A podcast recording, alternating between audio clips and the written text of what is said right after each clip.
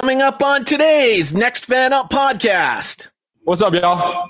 Just want to start off by uh, wishing everyone a National uh, Tight Ends Day. Happy National Tight Ends Day. Love it.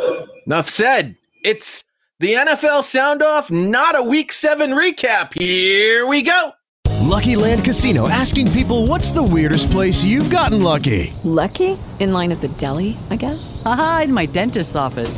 More than once, actually. Do I have to say? Yes, you do. In the car before my kids' PTA meeting. Really? Yes. Excuse me, what's the weirdest place you've gotten lucky? I never win and tell. Well, there you have it. You can get lucky anywhere playing at LuckyLandSlots.com. Play for free right now. Are you feeling lucky? No purchase necessary. Void where prohibited by law. 18 plus. Terms and conditions apply. See website for details. That's how we start! Yeah, baby! 32 super fans. Where do the reports come from? Did you get an initial? One Pod Vader. That's football. Every angle of the NFL covered. All that kind of stuff, I get it. This, no question about it, is Next Fan Up. We're going to unleash hell here in December. Hello and Welcome to the NFL Sound Off, not Week 7 recap edition of the Next Man Up podcast. I am Pod Vader, here as always with Eagles James. Hello, Eagles James. Happy National Tight Ends Day after the day after the day. Yeah, two days removed, it's a little late. Doesn't feel the same. doesn't. I guess it doesn't. But uh, tight ends had themselves a day on National Tight Ends Day, except for the guy who invented National Tight Ends Day. Uh, one might say he did, considering what he loves doing, which is throwing guys out of the club and winning. I guess is the bottom line. Uh, so we will get to a bunch of tight ends uh, talking about National Tight Ends Day. Uh, we got some great sound uh, from Baker Mayfield, uh, who I think humbled himself a little bit this week. Uh, Sam Darnold, Todd Gurley. Boy, do I got a hot take on Atlanta. and then um, Bill Belichick and his minions. Um, we're going to we're going to we're going to delve into the Bill Belichick press conference and how he has taught all of his students the dark side of the press conference. So we will uh, we're going to do a big investigation into that. But uh, before we get into all that, let's go back to National Tight Ends Day and T.J. Hockenson, who perhaps had the biggest National Tight Ends Day. And in case you don't know what National Tight Ends Day, T.J. Hockenson was kind enough to explain to this one reporter who had no idea. Quick question for you, TJ. At what point, I guess I'm unaware of this National Tight Ends Day. oh, this- what? It's a national holiday. when did you find out about that? And isn't it kind of funny and ironic? And just talk about being on the receiving end of such a huge touchdown play for this team right now. Um, you know, this is the second annual year of National Tight Ends Day, last Sunday in, uh, every October. Um, you know, George George came up with it a few years ago, and um, you know, it's kind of it's kind of caught on. Um, so it, it's just it's it's a lot of fun just being out there and you know, kind of just saying whatever you know. Uh, and, and, and, you know, we they talk about our position and you know we block, we run routes, we uh, you know we, we kind of do everything. So it's uh it's super cool to just just have a day, and um, you know obviously I appreciate George for that. So. And George is, of course, George Kittle of the San Francisco 49ers. Yeah, you know, it's a cool, fun thing for the players to enjoy. I'm glad they came up with it. Shows that there's some lifeblood as far as having fun in this game as opposed to just the weekly minutia of the game itself. But uh, yeah, what happened to all the celebrations? Like they can celebrate again. Now they're all doing the, just that one stupid dance. Like, well, the one stupid dance is probably best right now because a lot of the choreographed stuff is not going off too well because mm. people don't know that when you know someone scores, there's supposed to be a group celebration, and they're too busy being happy that hey, we scored, or the game may be out of reach. And if you're scoring that first touchdown after being down 40 points there's really no point in celebrating. Well, and I also come from the school of Barry Sanders. Act like you've been there before. That's hey, some of these guys haven't been there before. well, then I guess they can celebrate just like uh, this quarterback, this young rookie named Justin Herbert, uh, who finally got himself a victory. He's had a he's had a really good season statistically, just hasn't been able to get a check mark in the win column until this past Sunday uh, and he was just happy to contribute. Uh, Hunter talked about it earlier in the week. Today's National Tight Ends Day. Two of your touchdowns went to tight ends. Uh, how did it feel to contribute to that effort? Really happy for him. Uh, those guys, they always step up big time, and uh, they had a great week of practice, and I knew that they were going to step up big today. And um, you know, it's it's really great to see those guys excelling as well as they are. there you go. So Justin Herbert, it's like he knew it was National Tight Ends Day, so he just had to spread the ball out to all of his tight ends. Yeah, it was also you know a good thing that all of his tight ends were picking on the same linebacker for Jacksonville in that game. Mm, Jacksonville, how dare they? Uh, all right, so what about the uh, what about the founder of National Tight Ends Day, George Kittle? Uh, it's it's funny because I, I seem to remember a certain person on the on the preview uh, show this week said uh, you know that certain tight end wasn't going to have himself a day, and he didn't just didn't realize that everybody else on the 49ers was going to have themselves a day. Here comes George Kittle. Um, well, National Tight End Day, the, the Niners are 2 0 on National Tight End Day. Last year against Carolina, where I think we had 30 plus rushes and ran the ball everywhere. Um, that's when Tevin Coleman had, I'm pretty sure, three or four touchdowns, and now Jeff Wilson had three touchdowns. And so, um, you know, National Tight End Day is good for the Niners because I think our whole, to- our whole team embodies it. Um, you know, have fun, play fast, be physical. There you go. So that, that explains it. So even though it's a holiday to celebrate his position. He says his whole team basically morphs into a tight end on National Tight Ends Day. Yeah, uh, I wish you would quote his uh, pregame sound when he was with the entire team. It's not about Jimmy. It's not about tight ends because we're all tight ends today. Mm. Well, that would, that would explain it. That would explain it. We have more George Kittle coming up a little bit later on, but uh, I, I want to sort of blend the games together. And uh, like I said, we're going to uh, we're going to deconstruct the the brilliance of a Bill Belichick press conference. So when we when we get there, we'll we'll, we'll play a little bit more George Kittle. All right, uh, Baker Mayfield. Um, he apparently doesn't know about National Tight Ends Day because he doesn't know anything about the national voice. He's just listen. You'll you'll know what I'm saying. How about you bouncing back after that rough one in Pittsburgh and getting all that criticism that you received during the week? What criticism are you talking about? The national guys. Oh, sorry, I don't know who they are. There you go. Baker Mayfield. You can say whatever you want about Baker Mayfield. He doesn't know anything about you. yeah, I've I've got like a two word descriptor for him. The first word is smug. The second word starts with a B. Hmm. Hmm. Ah. Any I will, change. I will tell you. I, I will tell you in this particular press conference that I listened to, he was a little bit more humble. He, he wasn't talking a lot. He wasn't cracking a lot of jokes. It was really straightforward.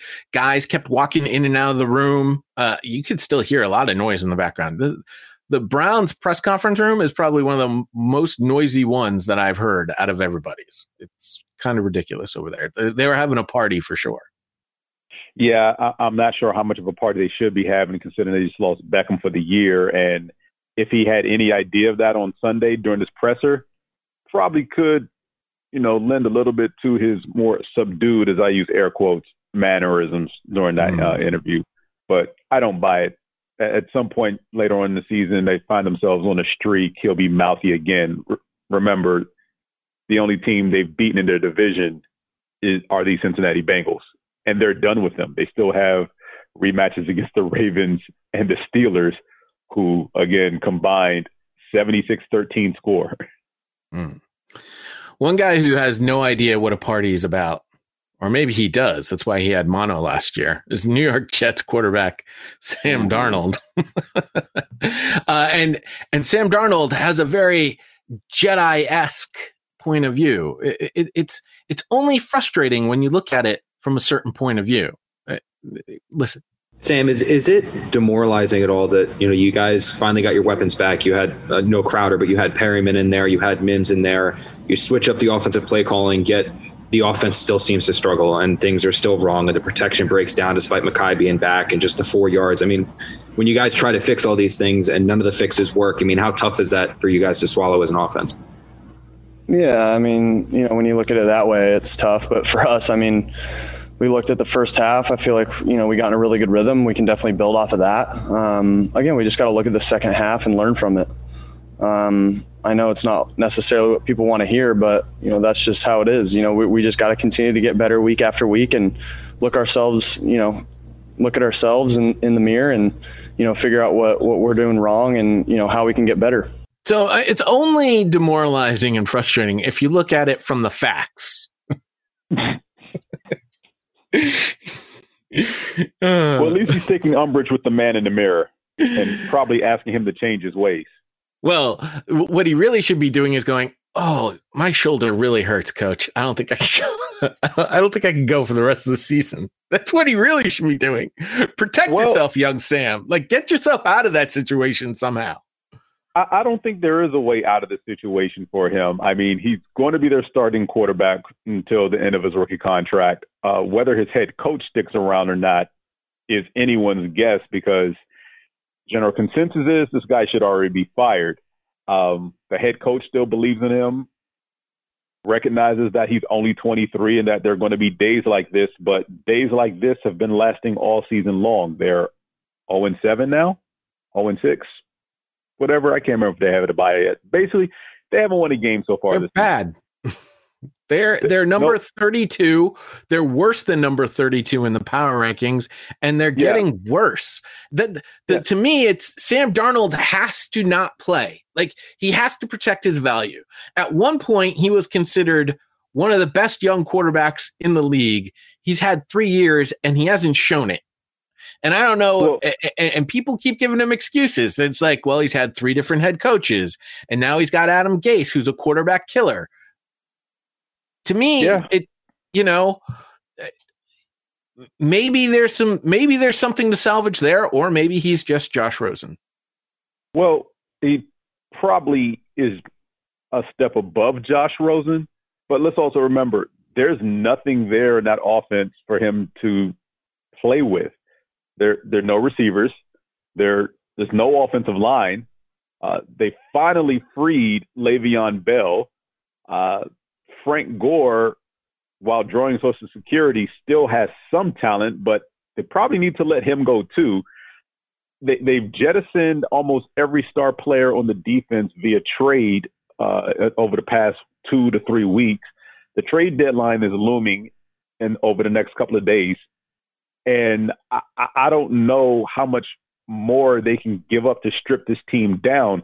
Their best wide receiver from last year is now thriving in Carolina with Teddy Bridgewater. And can, can I collect Social Security? Because I think Frank Gore is like 10 years younger than I am.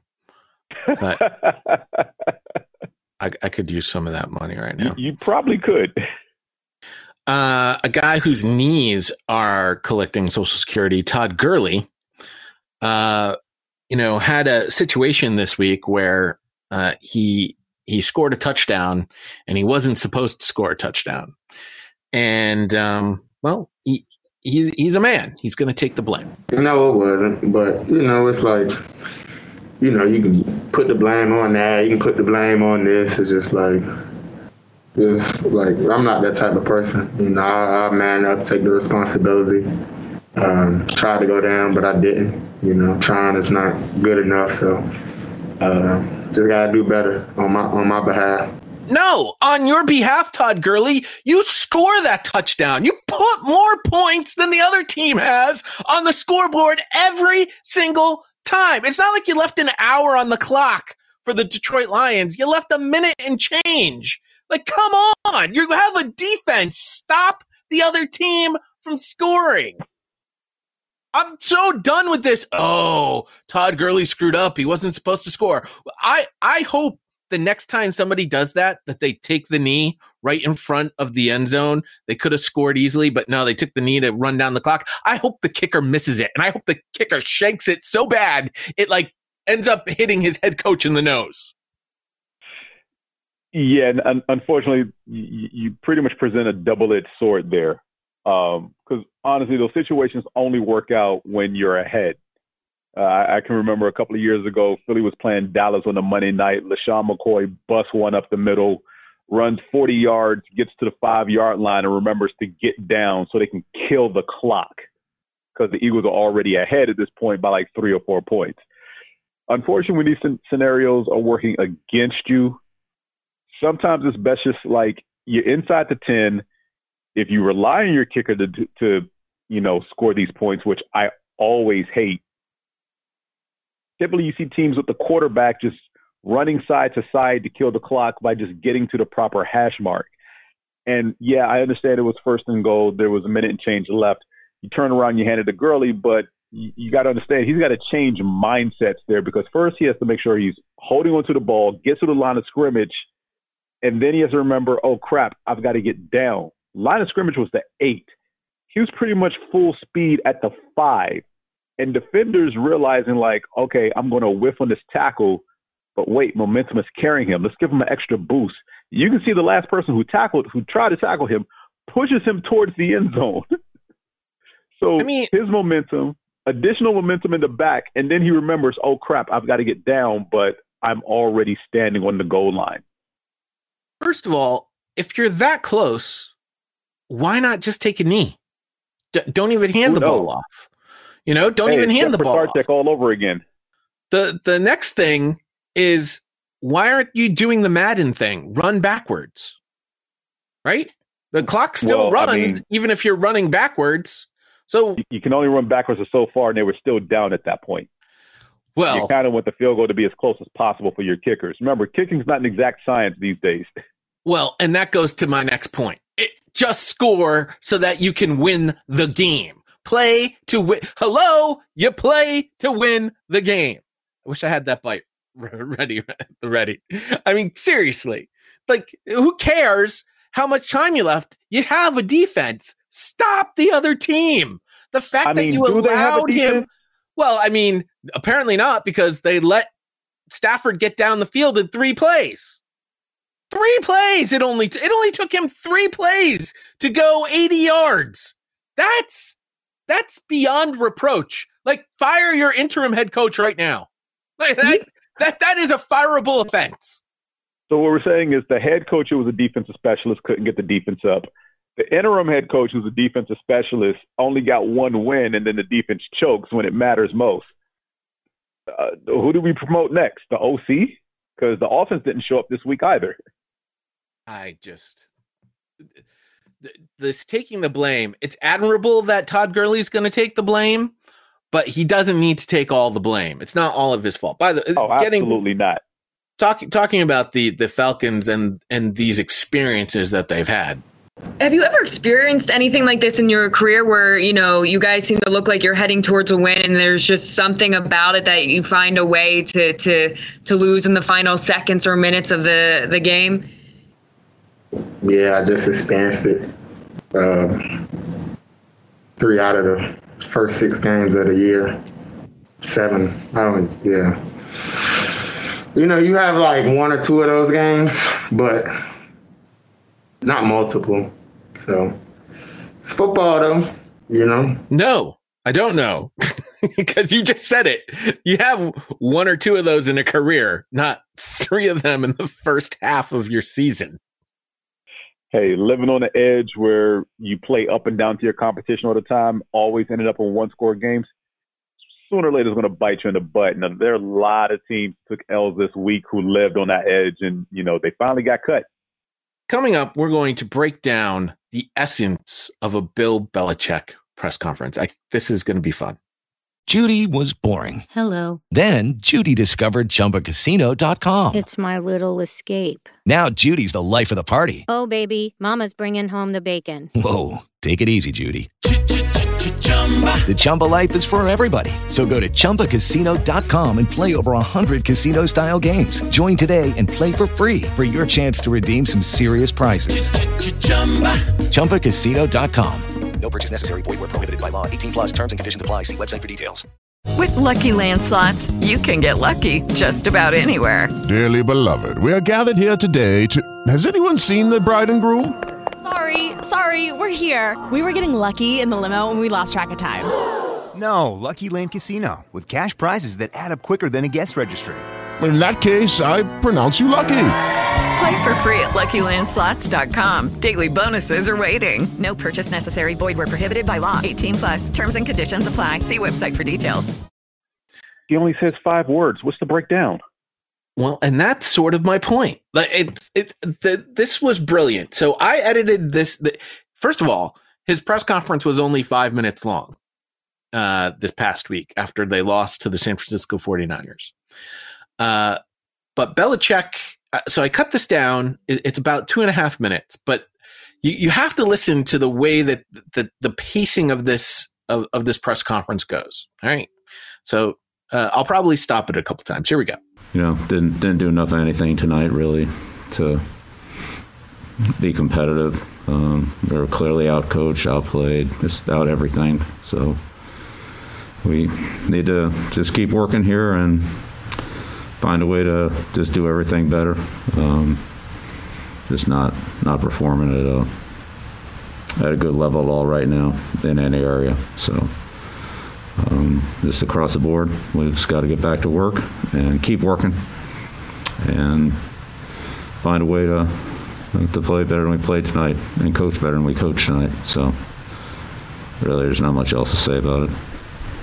Hi, Bill. Last week, uh, you you mentioned that uh, your team didn't practice and it, it, looked like it on the field. How would you assess how well your team played and its improvement from last week's performance and getting back on the practice field and how you uh, look today? Yeah, I just did that. I think I just assessed that. Uh, Bill, do you plan on having Cam Newton as your quarterback going forward? Yeah, absolutely. Um, are you disappointed with the way the offense played today, given that you did have a full week of practice this week? Yeah, I just said that in the opening statement, Ben. so, listen, if you don't listen oh, to what man. Bill Belichick says at the beginning of his press conference, uh, then you're going to, then there's no point. Like, you can't ask him any other questions because he says he's already answered your question. Two reporters tried to get it, tried to get that past him. Yeah, and, and, I think it was more so that they just had it in their mind. I got to ask this question, and you're not paying attention to what he's saying. And, and look, give Belichick all the kudos, props you want. Guy is extremely intelligent. He anticipates answers from the media before they can even ask it. And sometimes it throws them off and they get brain farts. So yeah, even listening to the question, sometimes like he he just said that five minutes ago. If you were paying attention, and he won't take he won't take it from you. If you ask him the question, he's going to tell you, "I already answered that question." Next. Uh, so, coach, uh, how how do you feel your team felt? I already answered that question. Next, but but he really didn't answer the question. All he said was they were out coached, outplayed, out everything. That's literally all he said. I, I also want to stop it right here, real quick, because there was that one question that got slipped in there about is Cam Newton a quarterback on your team moving forward? The answer was yes. Now, a lot of people are taking this as meaning Cam Newton is the starting quarterback moving forward. That is not what Bill Belichick said. Bill Belichick sa- answered the question Is Cam Newton a quarterback on your team? And the answer is yes. I'll, I'll even replay it if you'd like. Uh, Bill, do you plan on having Cam Newton as your quarterback going forward? Yeah, absolutely. Do you plan on keeping Cam Newton as your quarterback moving forward? Yeah, absolutely. Yeah, that just means he's going to be a quarterback on the New England Patriots. Correct. Doesn't it does not like necessarily mean he's starter. the starter. No, doesn't necessarily mean he's the starter. So everyone that made that big assumption, do not be surprised when Jarrett Stidham is starting. Although I don't think he's going to. I do think Cam Newton's getting one more shot. But I will say Cam Newton is definitely regressing ever since COVID hit, I mean, and really the biggest problem with this fan base is they're like, oh, we had moral victories. If if Cam Newton had run to the right instead of the left against the Seahawks, we would have won the game. Oh, we kept the defending Chiefs to like 24 points or whatever. Like, no, there are no moral victories. You lost. And now you're losing badly, and Cam's not looking good at it. Uh, yeah, and unfortunately, should they ever bench Cam before the season's over with and start Stidham, yeah, that'll be the week I lock up their opponent.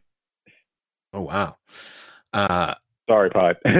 Look, you, you you know this team better than most on this podcast, and like you mentioned, outside of Edelman, there's no one to throw to. Yeah, I mean, they're looking pretty bad. The, the tight ends are pretty much kept in to block.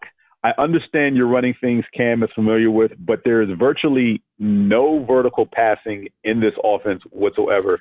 And the short dink and dunk that your OC is calling doesn't fit Cam Newton's playing style. I I understand the read option, the design quarterback runs. I get those too. But there needs to be more passes in the intermediate and downfield vertical game instead of everything being five to seven yard crossers. That's not the strength of Cam Newton's um, offense. Well, and you It's just not how he. You just You- you just know, you just you just nailed the key. This team is known for doing what is best to the strengths of the players, and they're not doing that right now. Not at all. Because the Cam Newton, that's all in Carolina. Those routes were at least eight yards downfield. Everything was intermediate, eight to 12 yard routes, eight to 12 yard routes. The only short routes were the quick slants. Running these quick ins and outs within five yards of the line of scrimmage where the linebackers sit, that, that's pretty much dump off territory for his running back. Well, maybe Which- that's why oh, Jarrett Stidham way- is a better quarterback for this offense. But Saying. the offense completely changes when Stidham and Hoyer are in there because they don't even run the ball that much with them to a quarterback. All of a sudden, the, the offense opens up. Like, look at the game. There's against there's a lot City. of there. Listen, there's a lot of problems, and I kind of want to save some of this for Thursday. I understand. I understand. I, I don't want to harp on there- it too much. There's a right lot of now, problems, and we still have and we still have half of Bill Belichick's press conference to go here, and and, Oh, and we're gonna we're coming back in with a reporter who actually asks a great question and stumps the great Bill Belichick. All right, here we go. No way. Uh, Bill, uh, how surprised were you by your team's play after having the week of preparation that you guys seem to get back to normal? Certainly that happens in professional sports, but how surprised were you about what happened on the football field today with your team, the way it, way it played? Listen, to that long pause. He's thinking. He's thinking. Yeah. I don't know. That's it. That's the best he could come up with. I don't know. Yeah, I'm pretty sure the long pause was this is the dumbest question I've heard today. No, it was a good question. It was one that the, it's Are the you one that the coach. Yeah, it's the one the coach couldn't answer. I, I was impressed. What was his facial expression? Couldn't see. He was talking under a mask. Uh, all right. I believe this next question he's going to come back with. I already answered it. And, and what, what kind of struggles did you see from Cam and, and, and the offense in particular today, Bill? Was it decision making? What kind of things did you see? Yeah, I think I already covered that, Dan. I think we need to do better job in all areas. Bill, how do you feel about the team's effort level today? I thought we competed hard. We just didn't just didn't do things well enough. Uh, Bill, defensively, how much would you ascribe the trouble you had today to just fundamental breakdown versus anything else? Yeah, as I've already said several times, that was a part of it for sure. Anybody else want to ask a question? Please raise your hand now. Okay. I believe this pause of if anybody else wants to ask a question is eight seconds, almost 10 seconds long. All right, thank you. That's it. Nobody was going to ask another question because he was going to come back with, I already answered it. Mike Answer Reiss that question actually, right. Mike Reiss actually snuck in a question that he answered differently because Mike Reiss asked him about the effort. How did he feel about the effort of the team? And he said he thought they competed hard. They just didn't didn't play well enough. Yeah. So, so, so, in essence, a Bill Belichick press conference, he will have an opening statement. Today's opening statement took about 40 ish seconds. I don't remember how much I edited out of the opening statement. Uh, so it takes his opening statements, you know, usually right around the minute mark, and then he's going to take questions. Now, if you ask any question that is related in any way to something he said in that first minute, he's going to give you the answer of, I already answered that question. So you have to come up with something extremely exciting. Now, one of the things I can tell you from previous press conferences, one of the things that Belichick loves is if you ask about specific football um, plays, but you can't do that in the post game press conference because he's going to say, I, I haven't watched the film yet. I have to watch the film. So later on in the week, you're going to have to ask him about very specific football plays he he tends to like those types of questions. However, if you come at him and you don't know the answer already, he will give you he will dress you down, he will make you feel stupid. Like you're just not going to get away. Like you have to be one of the smartest people on the face of the planet or Mike Reiss to ask a question to Bill Belichick and get an answer from him. It's pretty much all there is to that. Yeah, and even if you do ask something specific about a particular play, depending on the outcome of the previous week's game, he's going to be on to the next game, and that won't matter. Which is why you're going to have to ask him questions, specific plays about the opposing team. This is how, if you want to get a question answered by Bill Belichick, specific plays about the upcoming team after the game. Because, of course, after this post game press conference, we're on to Cincinnati. Uh, in this particular case, we're on to Buffalo, which I'm not looking forward to.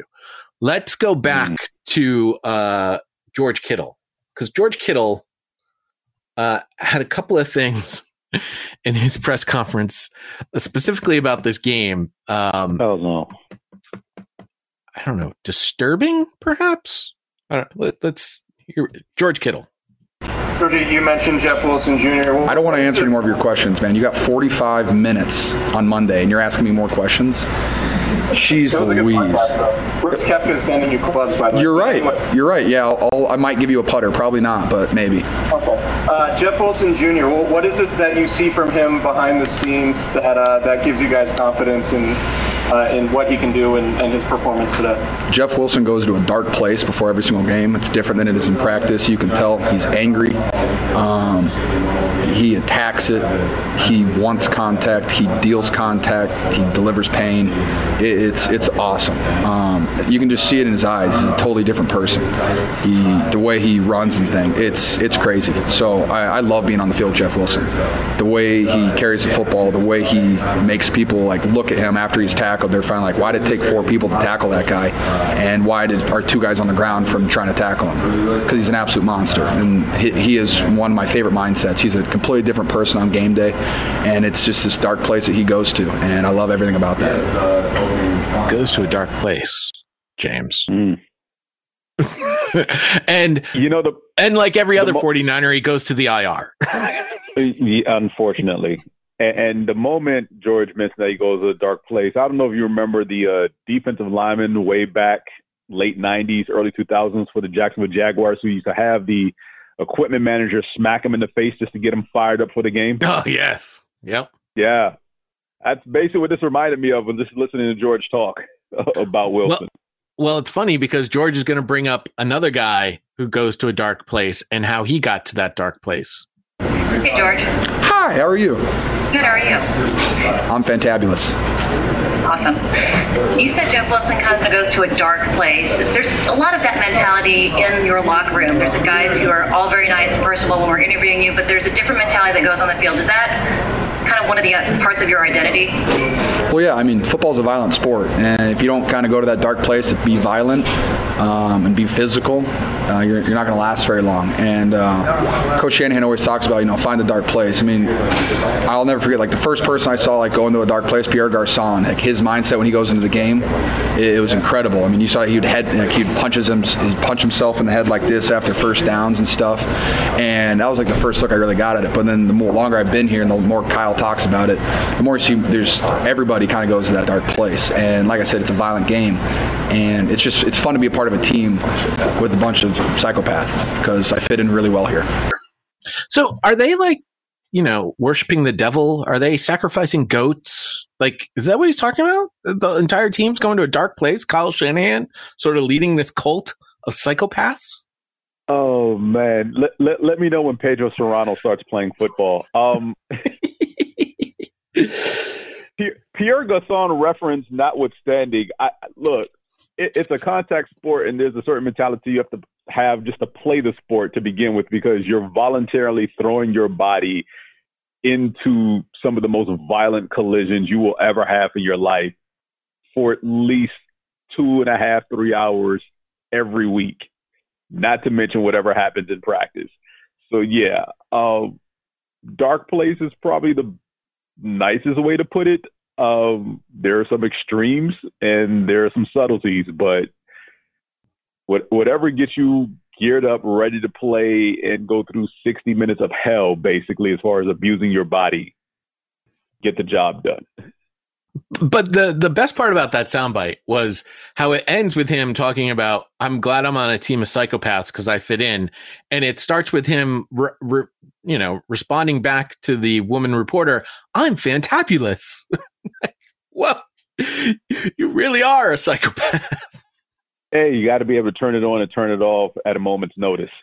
and hopefully, you keep it off when you're not on the field. That seems to be the issue of most football players have trouble with. Hey, look, look, as long as they're not inviting you over for a nice Chianti and flava beans, then you're fine.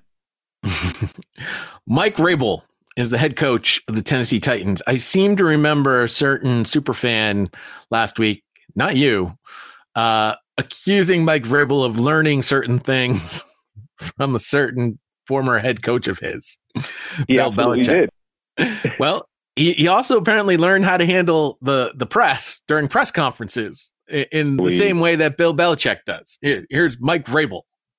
Mike, what happened, I guess, on the, the punt that uh, was with a low snap? Brett picked it up and threw it downfield. What, what happened in there in your eyes?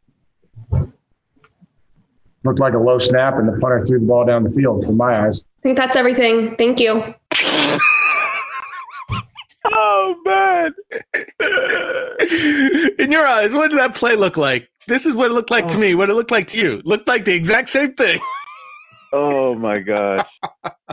You oh, know, oh, yeah. I, I, I, in watching that Pittsburgh game, and not to go too much into it because I'm pretty sure we're going to reflect on it a, a lot on Thursday show. But I and was this is not a moment. Week Seven recap. Let's remind. No, people. no, no.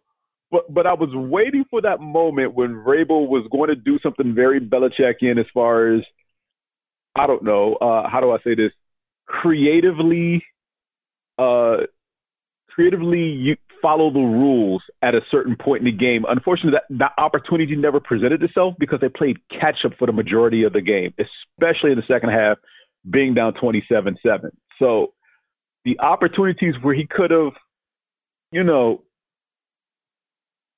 extrapolated the rules into his own interpretation to give his team an advantage.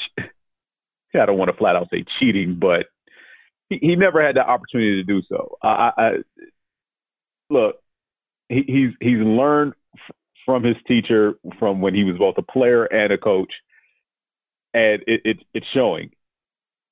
And that's why the Tennessee Titans are as good as they are. Uh, I will also add that uh, to give Mike Vrabel a little bit of a pat, that was the last question of the press conference, and he's also very verbose at his press conferences. He's not uh, he's not Belichickian in his responses, but at some points he will give you a very sarcastic answer that was probably deserved. Um, the, the, reporter did just kind of softball that up there. Here's what I saw. What did you do? I mean, the same thing you saw. How, how is it any different? We saw the same thing. uh, this guy uh, is a cornerback who used to play for Bill Belichick it's having a very good year this year. Uh, by the oh, name of Tom Brady. Yes, Tom Never Brady. heard of him. Now, he tends to be verbose during his press conferences, but he has a way of saying stuff without saying anything. And as a matter of fact, it's not even that he's saying stuff. He's not saying anything when he's saying a whole bunch of stuff. And Tom Brady at one point apparently mentioned something about having future political aspirations. And I think the answer to this question really showcases that he could have a, a future career as a politician. Watch how he never actually answers the question posed to him. Tom, you've played with Antonio Brown. How much uh, influence did you have in him coming here? And how would you describe Antonio as a player and also as a person? He's had some disturbing allegations against him. Uh, you had a lot of questions in there. Which would you like me to answer? All of them. if, like if you answer one, if you answer one, I guess, how would you describe him as the player and the person?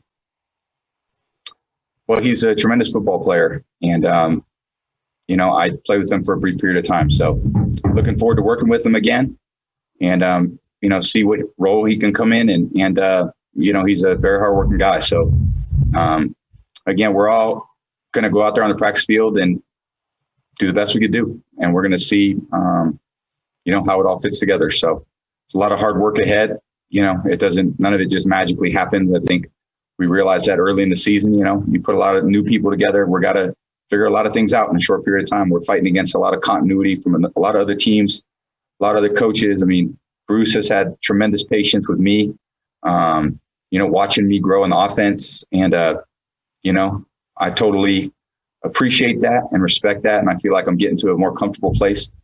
Um, but, you know, he's been a great mentor for me in the short period of time I have. Byron and I are growing in our communication. And um, that's what it takes. That's what it takes for a good football team is to continue to work at it every day and, um, you know, try to be better every week. And that's what we're going to try to be. Mm, there you go. He totally turned that question into an answer that had nothing to do with Antonio Brown whatsoever. Absolutely, and, and and he did what he normally does: just put the focus on the entire team instead of one individual player. it's been his mo his whole career. I mean, that's Tom. That's that. If, if that's not a politician, then I don't know what is. That, that's hundred percent what you're supposed to do. Uh, uh, well, you know, I, I played with him for a short period of time. We're gonna bring him in. We're gonna see how he does, and then we're gonna, you know, we're having we got to build our identity. You know, it's taken me some time to grow. Coach Bruce has, you know, shown his patience. it's just brilliant how he just totally moved off the entire fact that, oh yeah, Antonio Brown is accused of a lot of very, very naughty things. Mm, it's called controlling the narrative. Mm, hmm hmm Well, we'll see how long that goes because that his, his, that was not the only Antonio Brown press uh, question he got during that press conference. He got a lot of them, and now Antonio Brown has officially signed with the Tampa Bay Buccaneers as of the recording of this podcast. So uh, we're gonna have to see. Uh, his suspension ends at the end of week, week eight, eight.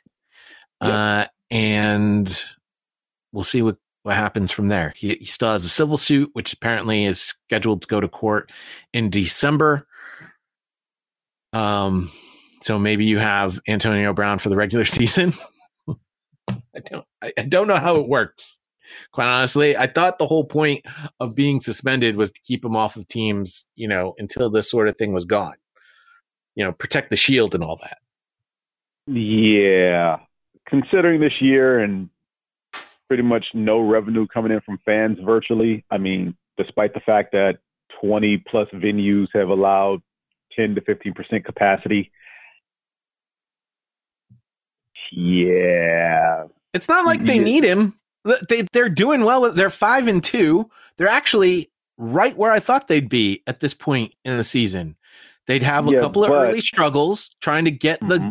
get you know meshing together, and now they are. And now their their wide receivers are starting to get healthy again. Yeah, no, they're not. Hmm. All right.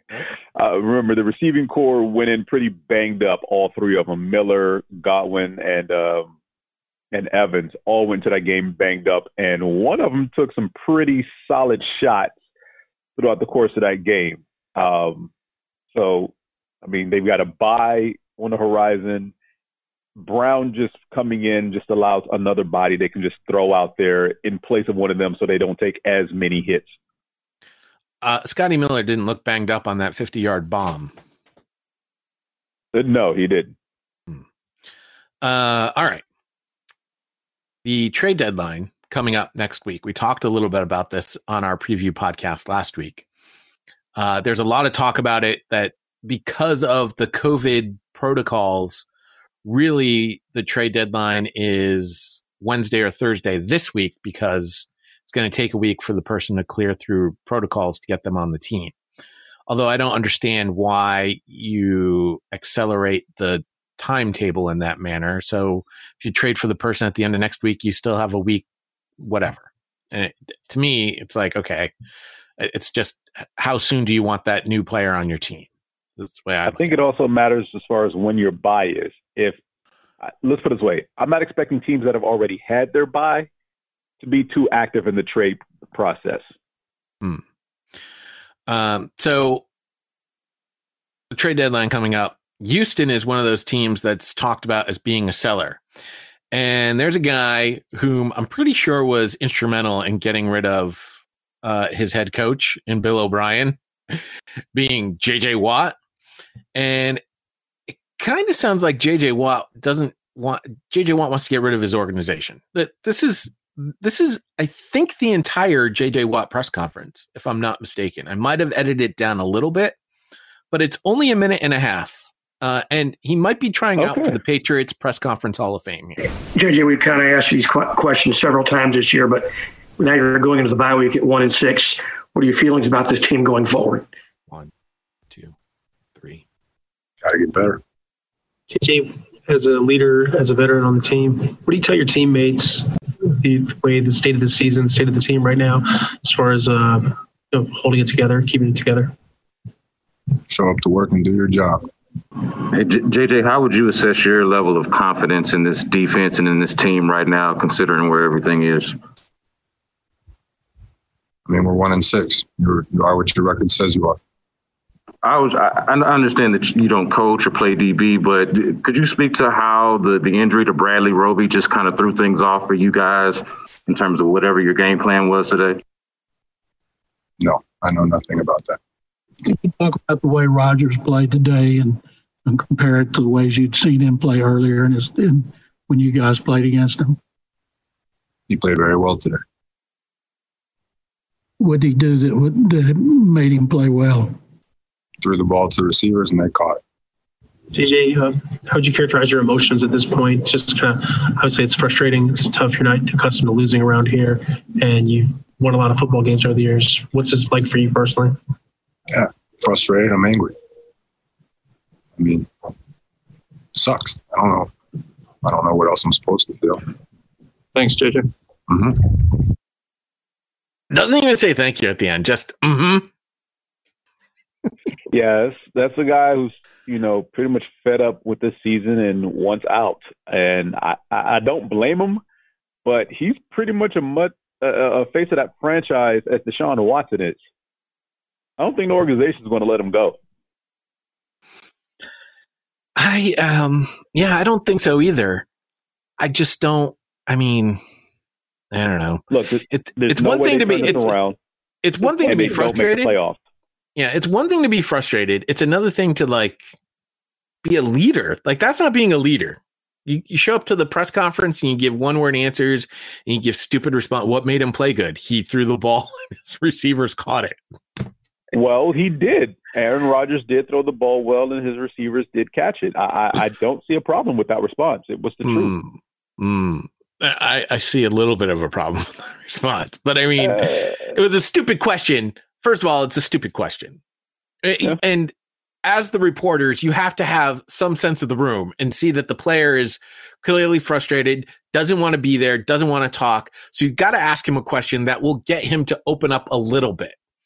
Be like, you know, JJ, what are some of the things that your team can do? And if he says we got to do our job, got to show up, if he's giving you those one word phrases, then ask him another question to try and get him to open up. And if he's still not, then let him go. Like, why are you making the dude sit up there? And like I said, that was only a minute and a half. I don't remember if I cut that or not. I'm pretty sure I cut out some of the spaces. I counted. You, you heard me counting there at the beginning.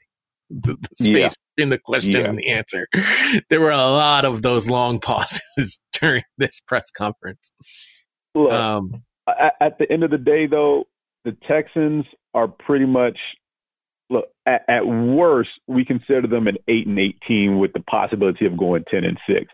Unfortunately, the schedule they drew this year was not kind to them. We understand the first three weeks was Chiefs, Ravens, and Steelers. They never had a chance in any of those three games, honestly. I mean, the Steelers game was a, a touchdown. Probably they played better defense or the offense had executed better, maybe. The Vikings game was disgusting. There's no reason they should have lost that. And then the last two weeks, you had the Titans and the Packers. I mean, there, there's really no soft part of their schedule. They, they got Jacksonville next week, the Browns after that, then the Patriots. I mean, if Stidham is starting for the Patriots at that point, I may lock in the Texans.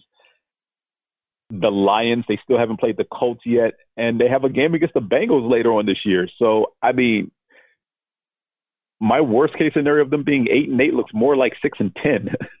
Mm. It's not looking good for the Houston Texans, but you know, uh, I feel like their seasons usually go like this, and then they they salvage it at the end and they end up winning their division. It's probably not going to happen this year, but no, but Pod, even if they usually quote go like this, they're hovering around 500. They're like after seven games, they're four and three or three and four. They're not one in six. Yeah, that's that's a good point. Well, I mean, their defense took a lot of hits, and oh yeah, you traded away your best player for peanuts. Hey, and a running back. no, no, just peanuts. there was no running back in that trade. Uh, all right, we got the last soundbite here. Um, Andy Dalton took a vicious hit uh, from Jon Bostic, and people wanted to make a little something more out of the soundbite than I think was actually there. Um, you know, Crazy Jared in particular really pointed this one out to me. But this is Mike McCarthy talking about uh, the Jon Bostic hit. And actually, I'm going to play a number of questions afterwards because he kind of gets into Bill Belichick mode. And I don't think he's part of the Belichick Parcells tree. I don't think he came from that direction. He came. Who was the wall? The Walrus? Who was um? Why can't I remember his name? Green Bay. Charlie Seattle. Weis. No, no, no, no. Green Bay and uh, Seattle head coach. Oh, Holmgren. Mike Holmgren. Thank you, Mike. Holm- I think he comes from that tree. Um, but in any case, here's Mike McCarthy talking about the Jon Bostic hit. Uh, after the play, it, it seemed like it, it was a clearly dirty hit, and, and none of your players reacted in an angry fashion to take up for Andy. It, it, I mean, I know no one condones violence, but, but shouldn't someone have gotten Bostic's face? Yeah, I mean, it was definitely, uh, you know, I mean, a hit that uh, caused a disqualification. But yeah, well, I mean, we, we, we, we speak all the time about playing for one another, you know, protecting one another. Um, so yeah, d- definitely it was, was probably not the response that you would expect. When you, when you say not the proper response, is that something you will address with your team? I've, a- I've, I've answered the question. Can we go on to the next question, please? Did you think the hit was dirty? The player was disqualified from the game, so I think it was clearly, I think we all understand clearly what a hit is categorized. So a lot of people took that as saying like Mike McCarthy was upset that his team didn't get up and basically, you know, beat the crap out of Jon Bostic for the hit that he made on Darnold. I honestly see it a different way. And I see the hit being different too. Yes, as a veteran player, you got to know that you got to pull up, especially when it's a quarterback uh, making a run. And then when the quarterback gets into his slide, I don't think Jon Bostic was headhunting on that play. I just think he he foolishly left his left his feet late to make a tackle, and you know what happened happened. But th- that's the way I saw the play, and, and, maybe I'm just being naive about it. But I, I didn't see it as being a dirty play. Uh, dirty is, you know, in the eye of the beholder in this case. I definitely see him trying to lower the boom on a quarterback, albeit call it a half step, step too late. Dalton's clearly already sliding when he began, you know, began his movement to try to, you know, take that hit on him. He, I, am not really paying attention to it till he comes into the frame and, and hits Dalton. To McCarthy's point, yeah, there is a little something there because, look, I don't care who the quarterback is, starter, backup, third string, guy off the street I've seen offensive linemen to a T for most clubs. Your quarterback takes a shot like that. One of them is running to the frame, and at the very least, you're grabbing the guy who hit him by the jersey and you're pushing him away from the quarterback. Like, I'm escorting you over here to get away from my player, and I'm going to have some choice words for you while I'm doing it. And while there may not be any punches thrown, yeah, it's going to cause a kerfluffle, if you will. Players will gather around to be some pushing and shoving. The referees have to break it up. No punches thrown. Everyone goes on separate ways. We shake hands at the end of the game. None of that happened here. You know, the first two linemen into the frame pretty much looked down at Dalton to see, okay, this guy is not going to finish the game, and what do we do now? It's it was very lackluster ho hum look, so, someone said last week uh, on a show I was watching that the Cowboys have basically quit on the season. and I, I can't call it anything else right now. Uh, Washington was nothing to write home about, but we've already mentioned that worst defense in the history of the league at this point. No offensive line because everyone of note is either retired or injured, and Ezekiel Elliott is a shell of himself this season. So, yeah, what's wrong with Zeke? That's really the biggest question that I have.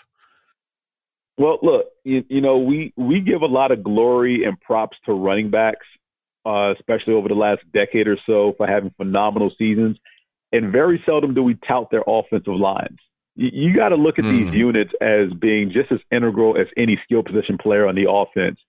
Uh, and, and if you don't have a solid O line, you're you're not doing anything. Just remember, like years ago, we were lambasting Jerry Jones for constantly drafting the the the nice hot Ferrari draft pick in every single draft instead of fixing the offensive line to protect your quarterback and get a uh, rushing game going. They finally do that in DeMarco Murray's last season when they get a solid offensive line, and he decides to bolt in free agency because they feel like with this offensive line, they can put anybody back there. And to a certain extent, they were right. DeMarco Murray didn't really have the success he did over the next two seasons in that last year in Dallas. But unfortunately, the next guy they plugged in didn't have anywhere near the success Murray had behind the same offensive line. Enter Ezekiel Elliott, who pretty much, you know, had a, I believe he was rookie of the year, if not offensive rookie of the year. In some case, uh, maybe a case of be MVP his rookie season, phenomenal second season, despite uh, missing a handful of games. Bounced back last year, had a great season, and this year it's all going to crap I mean, the two starting tackles on injured reserve for the season. The center retires before the season starts. Your guards is like a revolving door of who's who. So, I mean, who who's there to actually pave the way and protect these guys, him or the quarterback? I mean, before he got hurt, you know, Dak Prescott was running for his life most games. So I don't know where Mike you you'd consider Mike McCarthy in in the tree of NFL coaches, but he was first hired by head coach Marty Schottenheimer. So does he come from Marty Schottenheimer's tree? Yeah. Or or does he come from Holmgren's tree when he became the quarterbacks coach for the Packers in 99? But he was only there for one year and then he left for the Saints from 2000 2004. So that put him under Sean Payton. Was Sean Payton the head coach in 2000? 2004. Uh, I'm going to go with yeah. I don't know. That might be wait no 2004. No, because no, Belichick no, no. is the longest tendered and your head coach. Head coach. So that's to hey. who was the Saints head coach in 2000? boy, there are people yelling at their, especially of Neil. course they are. They're yelling at their listening devices right now, going, "How can you not know this? You silly, silly people." Jim Haslett. Haslett, yeah, yeah. All right, so I guess he's a Schottenheimer. So he's Schottenheimer. All right, so he comes from the Schottenheimer uh, head coaching tree. Interesting. That's what we got, though. I, I mean, look, that, Dallas is going to be a mess, and and well, and, and based off of what came out last week about players saying that uh, they've quit on Mike McCarthy already, which is it's a little early for that, and now uh, we have this where you know, to, and again, to me, you mentioned it. I saw a couple of linemen go over and they were just concerned about Andy Dalton. So they were with Andy Dalton, making sure that he was okay. Not like they're doctors or anything, but at least they were with their quarterback, um, doing whatever they thought they could do for him while he laid, you know, groggy on the ground. Um, you know, and now McCarthy doesn't really answer the question, sort of says that, you know, we talk about playing and protecting each other. And reporter asks him if he's going to bring it up in the locker room. He doesn't answer that question. Like it feels like the reporters wanted to make something more out of it. McCarthy didn't. Rivera in his own press conference mentioned how he talked to Jon Bostic about how he's got to know better as a veteran player. You can't be doing stuff like that. Talked about how he, you know, reached out to McCarthy and apologized immediately for it. Sort of like McCarthy didn't want to make something out of it. The press did. And maybe that's sort of a disconnect there too, right? Like your coach should be fired up about this. Why is he not getting all fired up about this? Why isn't he not getting his team rallying around this point? And, and, and it is one of those tools that a head coach has, you know, hey, the other team was out, you know, coming for us and they're kicking our ass and they're taking our quarterback out of the game with dirty hits. Like it could have been something that McCarthy could use as a rallying point. Doesn't sound like that's going to happen. Yeah. And one, let's start with the defense, which I've already mentioned. I, McCarthy's probably not going to get fired, but I don't think Mike Nolan, the defensive coordinator, makes it through the season mm. in any way, shape, or form. I mean, this is probably the first game they've held a team under 30 points all year, and albeit they still lost because even with Dalton in there, they couldn't generate any offense. Are you saying that Jason Garrett wasn't the problem? uh, well, last I checked, uh, the current offensive coordinator of the New York Giants still has Daniel Jones tripping around the five yard line. Um, so I, I don't see the Giants really having that much of an issue moving the ball with virtually no talent outside of Daniel Jones, but mm. yeah. So that uh, that's going to do it for the NFL sound off. Not a Week Seven recap, although I feel like we did a lot of recapping this week. James, we gotta we gotta watch uh, ourselves on that. Not not too many. Uh, we are going to have some sort of Thursday night preview for you tomorrow. Do you know if uh, your buddy there, MJ, is going to record something for the Thursday night football preview? I can get with him and you know grill him about his squad playing the Panthers this week um, because yeah, we don't have a Panthers fan anymore. Surprisingly, yeah, we're without a lot of super fans, quite honestly. Uh, I just updated our website, nextfanup.wordpress.com. Listen, I'm not a website designer in any sense or form, so you can go there. I've got all of Doc's recipes every week. Uh, Doc gives us a new recipe. I'll make sure that the website has it.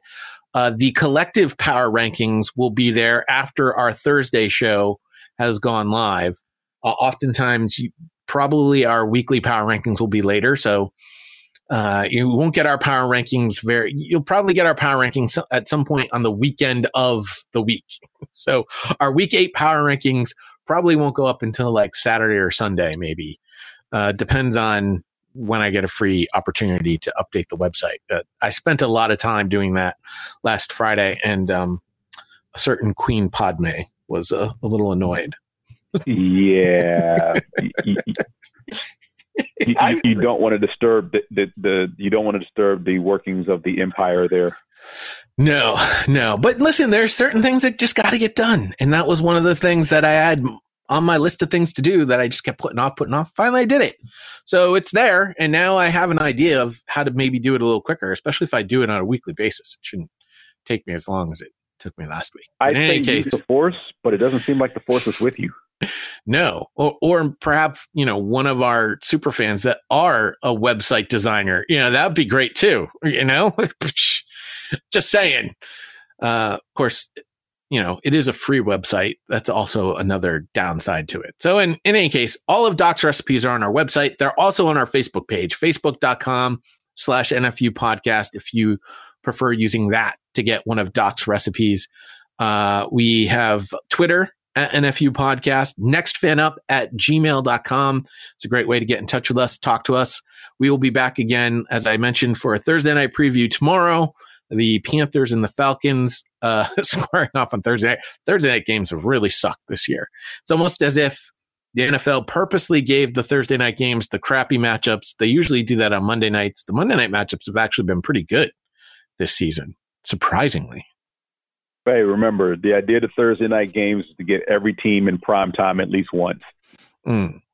And then we will be back again on Thursday with the full week eight preview. We're already at week eight. Can you believe it?